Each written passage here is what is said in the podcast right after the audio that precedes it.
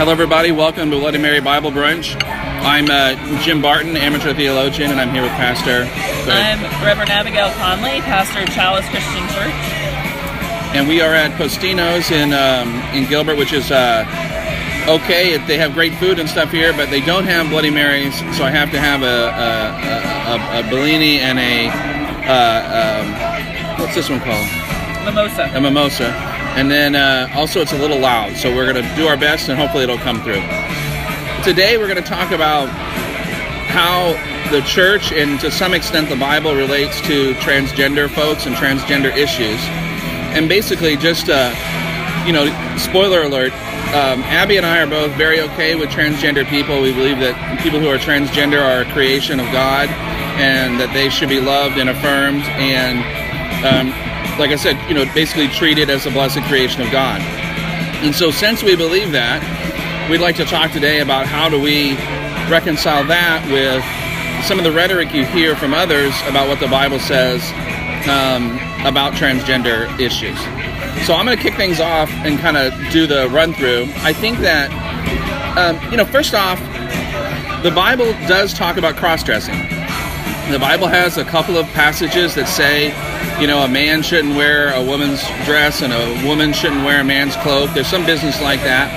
Um, there's a little bit in um, in Paul talking about uh, men shouldn't have long hair, but women should have long hair, which is a little bit awkward given that we're pretty sure Jesus had long hair, but Paul didn't see Jesus, so he gets a pass on it. So the idea of behaving like a person of the other gender, right, is in the Bible, and the, generally speaking, it seems that the folks that are writing are against it. They don't like that idea. Then there's a lot of other stuff that's less helpful, which is there's uh, some stuff about gay sex acts, which has nothing to do with being transgender. Um, there's stuff in the Bible about uh, sexual promiscuity, again, which has nothing to do with transgender.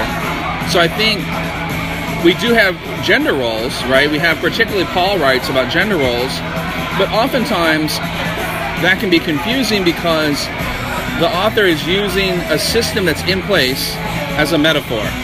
So you have a system in place where the man is the head of household, and then you say, well, Jesus is like the man who's the head of household. That's not necessarily endorsing the system where a man is the head of household. That's just using the in place system as a convenient metaphor. So I think there's a lot of noise um, when you're trying to read scripture and you're thinking about this issue of transgender. In particular, if you think about the fact that the whole concept of transgender is one that we're still getting our heads around. I would say that most Americans, it's hard for them to understand the difference between cross dressing, which I, I describe as a straight person, a gender norm, normative person, person who's, who's of their assigned gender that just dresses opposite or dresses. So I'm a man and I behave as a man and I put on women's clothing for whatever reason. That's very different than if I'm a person who's born with male sex organs and am assigned at birth an identity as male, but then decide, then realize as I get older, you know what? I'm not. I'm actually a female. I'm actually a woman. That's a totally different experience, and I think most, um, a lot of people have trouble grasping it. And I certainly think something this subtle idea about gender was not present in the Bible. I just don't think the people that were were reading and writing the Bible had that sort of subtlety. So I think that is another um, uh, hurdle for us to overcome the Bible. So with that, um, I'm going to kick it over to Abby and let her talk about one thing that is a little bit of a subtle, subtle gender issue.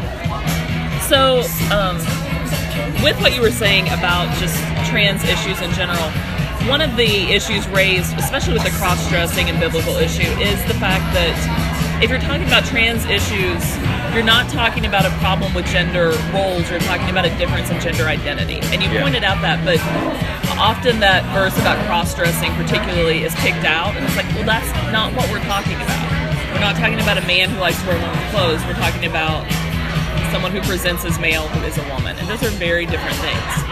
Um, and that comes to the question of, you know, what is gender identity in the Bible? And so it is lumped together with sex and, you know, what you present as, but it's also a binary.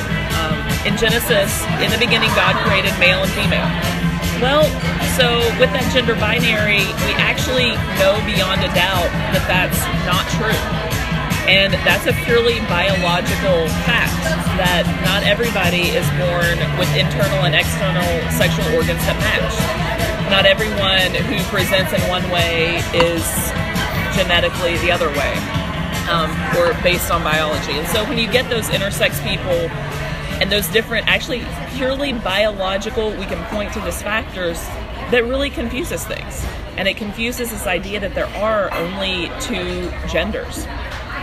And then the other thing that is often brought up in the trans Christian community as a point of conversation is the notion of eunuch, and that there is this kind of third gender somehow presented in the Bible that um, doesn't fulfill either traditional gender role. So, as a eunuch, as a castrated male, typically not able to have a family, but there's a prophet who rewrites that narrative, and eunuchs will be given a household and all of this stuff. And then um, this this strange notion that comes up again and again that there is this this person that doesn't fit inside these norms on either way. And particularly what comes up then is the story of the Ethiopian eunuch. And I was actually many times have been in the tradition that said we don't reduce someone to their sexuality or gender identity in this case. So to call him the Ethiopian eunuch on itself is problematic. So we'll talk about the man from Ethiopia who we know to be a eunuch. And that story goes he was sitting, he was reading the Word of God, he was a God-fearer, so not fully converted. And Philip, one of the twelve, comes along and finds him and says, What are you reading? And he's reading the prophet Isaiah. And Philip asks him, Do you understand what you're reading? And he says, Well, how can I unless someone explains it to me? Right. So Philip explains it to him. And the man says, Well, what's to prevent me from being baptized? Philip says nothing. So they get out, there's water, he's baptized, and then Philip is whisked away. And that's the end of the biblical narrative. But according to tradition, it's not the end of his story altogether. Um, instead, he went back to Ethiopia. He returned to his homeland and he started a church. And that church continues as the Ethiopian Orthodox Church, which maintains that it is the longest standing Christian church. They have the largest canon. It's um, a really cool tradition. But you have this kind of fly in the face against against the idea of a eunuch as not only third gender, but also outside the community, becoming central to the community in Christianity and central to our story, not just as a whole church, but particularly for one church. Um, and it's interesting to note that there are other places in the Bible where it says that a eunuch can't enter the house of God. Right. So there's a conflict within that as well uh, in, in, in the scriptures. Uh, you know, yeah, we do talk about when we talk about gender, we do say male. The God, God created them male and female. Um, but then we have a passage that says in Christ there is no Jew or Greek, East nor you know male nor female. They're basically right. saying that in Christ all that stuff is irrelevant. And I think in the Genesis story, it's describing the world, and it does uh, this. It does sort of set the stage for what you're talking about of a binary understanding of gender. And I don't think the later scripture from Paul is reversing that, but I do think the later scripture from Paul is saying, well, but that stuff is not as important right. as our faith. Right. And to me, that's kind of an overarching concept too that we bring to to the, to the scripture. Right. In the same way that Christian tradition has rewritten the narrative of fertility. So you have this story where you have to have kids, and that's how you kind of continue to faith. Well, by Christian tradition, out of these stones, God can raise up children for Abraham. So you get a very, very different conversation around that. And if we're going to and celebrating and celebrating abstinence, right? So, so in the Old Testament, you're right. We have all this stuff about we've got to build a nation, right? Mm-hmm. And then here comes along Paul lifting up abstinence. Now he says, if you got to have sex, then get married. Do sex within marriage, Right. But really, the best way, just don't do it. Right. Well, that's a pretty dramatic twist on uh, on sexuality. Yeah, and you know it had been the the few hundred years before where that shift had taken place to some extent in Judaism, and so excuse me, celibacy was becoming a more accepted path for at least some, and so like the communities like the Essenes that were celibate and monks. Um, but it is a shift in conversation. And I think the other thing is we just celebrated Pentecost this past Sunday, and we said, okay, everyone is gifted with the Holy Spirit. This is the story of Pentecost. Um, and not only each person, but especially the community gathered. That the community gathered is blessed by the Spirit, empowered by the Spirit, and the Holy Spirit of God is present with us. And what comes with that is we don't assume that the Bible is the seal of everything. This is Right. continued discussion, continued interpretation, and ongoing revelation within the community. And yeah, the Bible frames that conversation, but in no way is it the end of that conversation. So, And that church started by the Ethiopian who happens to be a eunuch was started way before the Bible was a thing, right, right? It predates the Bible. right.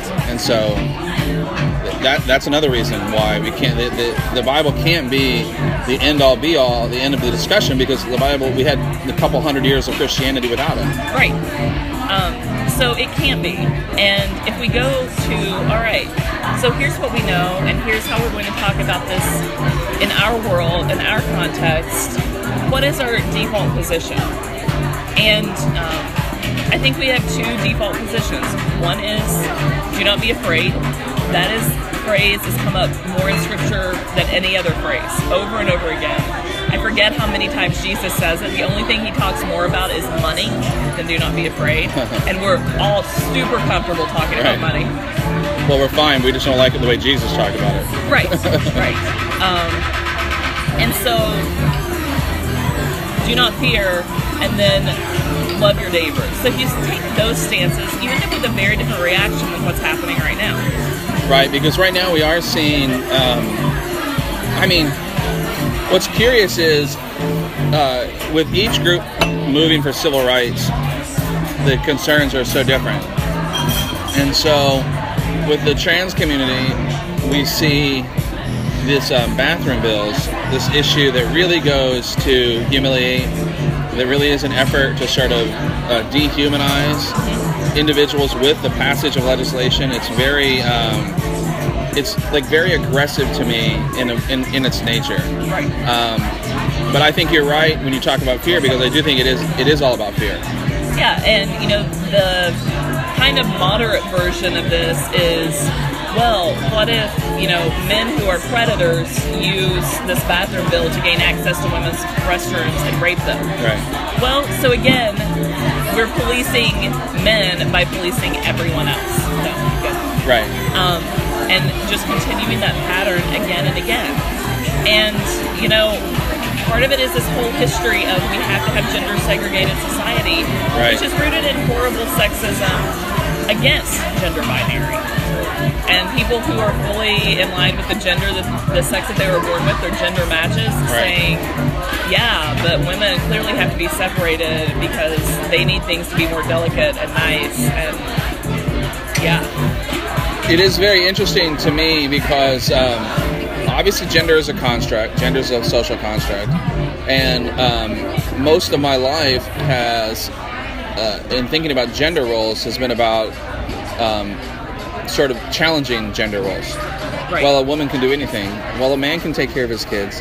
Well, why couldn't uh, you know a woman be president? Well, why couldn't a man be a nurse? Like, and so that's an interesting backdrop, I think, for uh, when you have folks that say, "Well, that's fine, whatever," but there are there are nonetheless gender roles in our society, and I am a person who I am the gender different from my biology right. and that's just that's an interesting thing for me. It's not, I don't know that it, what it informs of the conversation, but I do think it's an interesting spin on a lot of what we talk about. right. And I guess we should say too, just to be clear, is that there are people who um, are born with a male or female genitalia that identify with the opposite gender. And then there also are people who are born with both genitalia mm-hmm. that are assigned a gender and are assigned wrongly.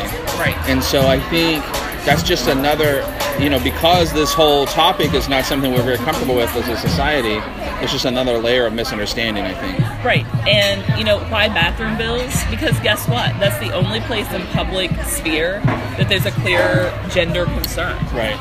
And you know, we're, we're sitting at Postino's in Gilbert. Well, right around the corner is Liberty Market. It's the only place I've ever been that had totally gender neutral bathrooms because they have all the sinks out together, and then each toilet is in a stall. And you know, put some nice peer pressure to wash your hands, of Right, course. right. But you're going in a bathroom, and Gilbert, Arizona, forward-thinking bastion of transgender equality. right, So, all right. Well, maybe we should end on that an up note for town of the town of Gilbert where we live. So, all right. Well, um, I think we will uh, uh, sign off there, and we will um, put this up soon, and look forward to seeing you guys next time. Cheers.